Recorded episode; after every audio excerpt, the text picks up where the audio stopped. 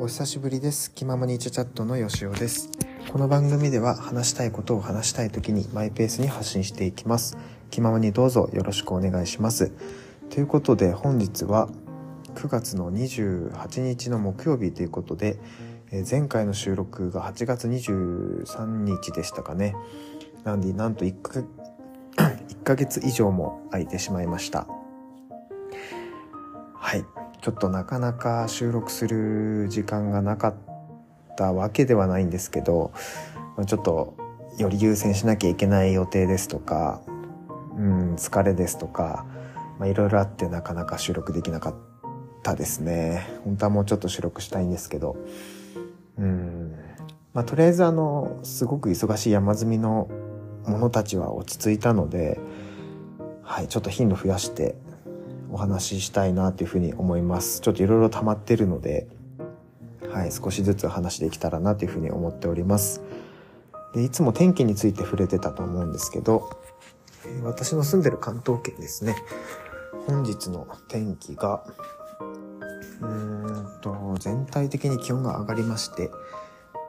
30度ちょっとですね。私の住んでるところですと32度まで上がったみたいです。まあ、全体的に今日は暖かいというか暑い日だったということでしたね。ちょっと体調の変化とか自律神経の乱れとか気をつけないとなというような気候になってます。ただやっぱり秋が近づいてきたなっていう感じしますよね。うん。なんか夜中夜中というか夕方以降は涼しくて全然エアコンもいらないし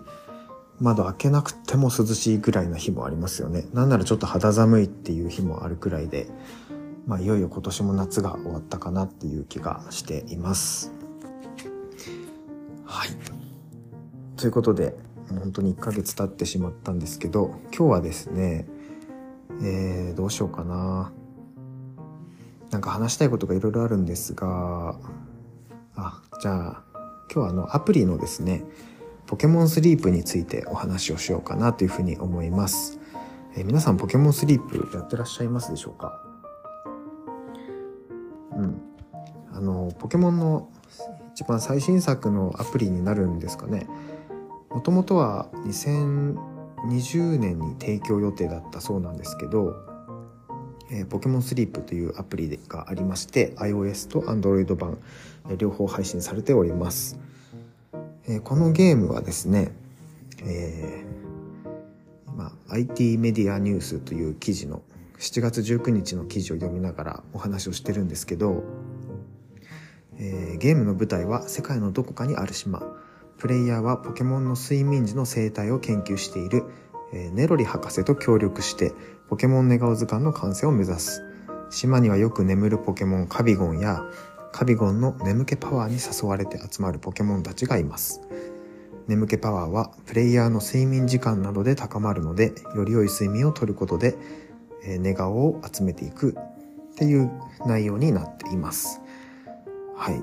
で、そう、もともと2019年に発表されて、2020年には提供予定だったんですけど、配信されたのは2023年の、えー、7月の20日ですね。に、まあ、だいぶちょっと遅れてしまったっていうようなアプリになっております。で、まあ、遅れた原因というか理由については、まあ、その、もともと眠りを計測するアプリケーションっていろいろあったと思うんですけどその蓄積した睡眠のデータを使って何か物語を進めるとかゲームを進めていくっていうようなものが先行事例がなかったっていうことで、まあ、そのデータをどう集めてどう使っていくのかっていうところのそのゲームのデザインというところにやっぱり時間がかかったみたいで、えー、遅れたみたいですね。でこのアプリの着想についえー、着想自体については2016年に配信したポケモン GO っていうのがあると思うんですけど、まあ、そのポケモン GO を配信したことでその日常生活動作のうち歩くっていうことにすごい楽しいという価値を、加えることができてその同じように人間が日常的に行う睡眠っていうところにも、えー、着目してゲームにしたら面白いんじゃないかっていうところに目をつけて、えー、つけたのが始まりということでした。はい。で、私も配信日からはやってないんですけど、えー、8月の頭ぐらいですかね。から、まあ、大体1ヶ月半ちょいえー、継続してポケモンスリープ遊ばせていただいていますでもともと私あのゲームとかやるのがちょっと苦手でしてまあそのなんかあのゲームのストーリーとかそういうのは知りたいんですけどいざ自分でやるってなるとちょっとこう面倒くさいわけじゃないんですけどなかなか集中してできないっていうことがありましてあの結構ストーリー知るならあのゲーム実況者の配信見たりとかいうのであんまり自分がゲームをやるっていうことはあんまないのであんまないっていうこととあとその日中の時間をどうしてもやっぱこうゲームに当てる時間っていうのがなかなか取れないんですよね。なんでその日中に起きてる時間に時間を作って、え進めるっていうタイプのゲームってなかなかできないのであの、はい、ゲームをなかなかしないんです。えただこのポケモンスリープは寝てる間にその眠気パワーっていうのを貯めて寝顔を集めていくっていうゲームなのであの日中の時間そんなに使わないんですよね。えー、日中のそのカビゴンに朝昼夕ご飯をあげる時間っていうのがあるんですけど、まあ別にそれもそんな時間かからないし、あの本当に主にゲームを開いているのは私が寝ている時間、寝てる間っていうことで、うん、あの、これはいいなということで始めてみました。で、もともとその、結構睡眠って日常生活の中でその何か時間を作らなきゃいけないっていう風になった時に削りがちなものだと思うんですよ。なんか忙しいから時間を作らなきゃいけないってなると今日はなかなか眠る時間遅いかなとか明日は早く起きなきゃいけないかなとかなんかこう当たり前に削られるような日常生活動作じゃないですか睡眠って。ただやっぱりその体力の回復とかあの細胞の回復とか、まあ、気分精神的な面でもすごく重要なものであるにもかかわらずそういうそういう状態になっちゃってるっていうとこで、まあ、私自身もやっぱそうだったんですよね。なんでそのポケモンスリープやってみようかなっていうふうに思ったのが、えー、最初のきっかけでもあります。うん。なんかすごい久しぶりに喋ってるので話すのってこんなに難しかったっけなっていう感じなんですけどちょっとしばらくリハビリになるかもしれないですね。お聞きお聞き苦しいとこがあれば本当申し訳ないと思うんですけど。はい。まあそんなかんなで8月頭からポケモンスリープ1ヶ月ちょっとやってます。うん。で実際やってみてあのすごい眠るのが楽しみになりましたね。さっきポケモン GO のところで歩くのが楽しいっていう価値を与えることができたっていうふうにあったんですけどあの眠ることに対して楽しみだなとか明日の朝はどんなポケモンたち来るかなとかいうふうに思うことでやっぱり眠ることに対して楽しみっていうのを感じ入れているのでこのポケモンスリープの、まあ、作り手の意図はすごいマッチしてるのかなって私は感じています。まあ、まだまだ配信されたばっかりなんであの何て言うんですかね不具合があったりですとか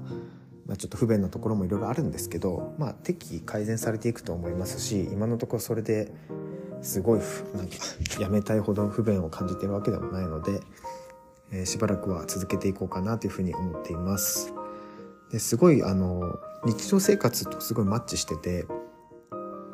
あの満月の当日とその前後の日はその寝ることによってポケモンの成長スピード成長が成長がされるんですけどその成長スピードが上がったりとか得られる経験値が多くなったりとかいろんなこうイベントをやるんですよね。うん、で今日明日が満月なので今日から3日間またイベントが開催されていたりですとか何かこう日常生活との親和性も取れてるのでそこら辺も面白いなというふうに思います。なんか今後もっともっといろんなイベントと関連づけていけたらいいのかなというふうに思いますね。うん、でポケモン GO もそうなんですけどあの日常生活とすごいマッチしたゲームっていうのは何だろうこうちゃんと自分が主人公になってる感があってすごい面白いなっていうふうに思いますしその歩くとか眠るっていうのはその健康のためにも必要不可欠なことなのでそういうところを楽しいっていう楽しみの後押しがあって促進できるのはあのすごくいいなというふうに思ってます。はいなんでもうしばらくポケモンスリップは続けていこうというふうに思いますのでもしその睡眠の、まあ、質を上げたいとか思うそこまで思うかはわからないですけど、まあ、睡眠に対して少し楽しみを得たいとか、えー、そういう思いがあれば、まあ、試しがてらやってみるのもいいんじゃないかなというふうに思います。はい。ということで今日はポケモンスリープについてお話をしました。本当にあのさっきも言ったんですけどなんかすごい話しにくいというかリハビリが必要ですね。うん、ちょっとしばらく何回かは、えー、頑張って話そうと思います。ちょっと山場超えてるので、あの、もしかしたら今日この後このままもう一本収録するかもしれません。なんで今日立て続けに2本投稿されたら、はい、される可能性もあります。はい。じゃあ、とりあえず、このポケモンスリープの話は、えここまでで終わりにしたいというふうに思います。はい。では、ありがとうございました。気まむねチャチャットのよしおでした。良い睡眠をおとりください。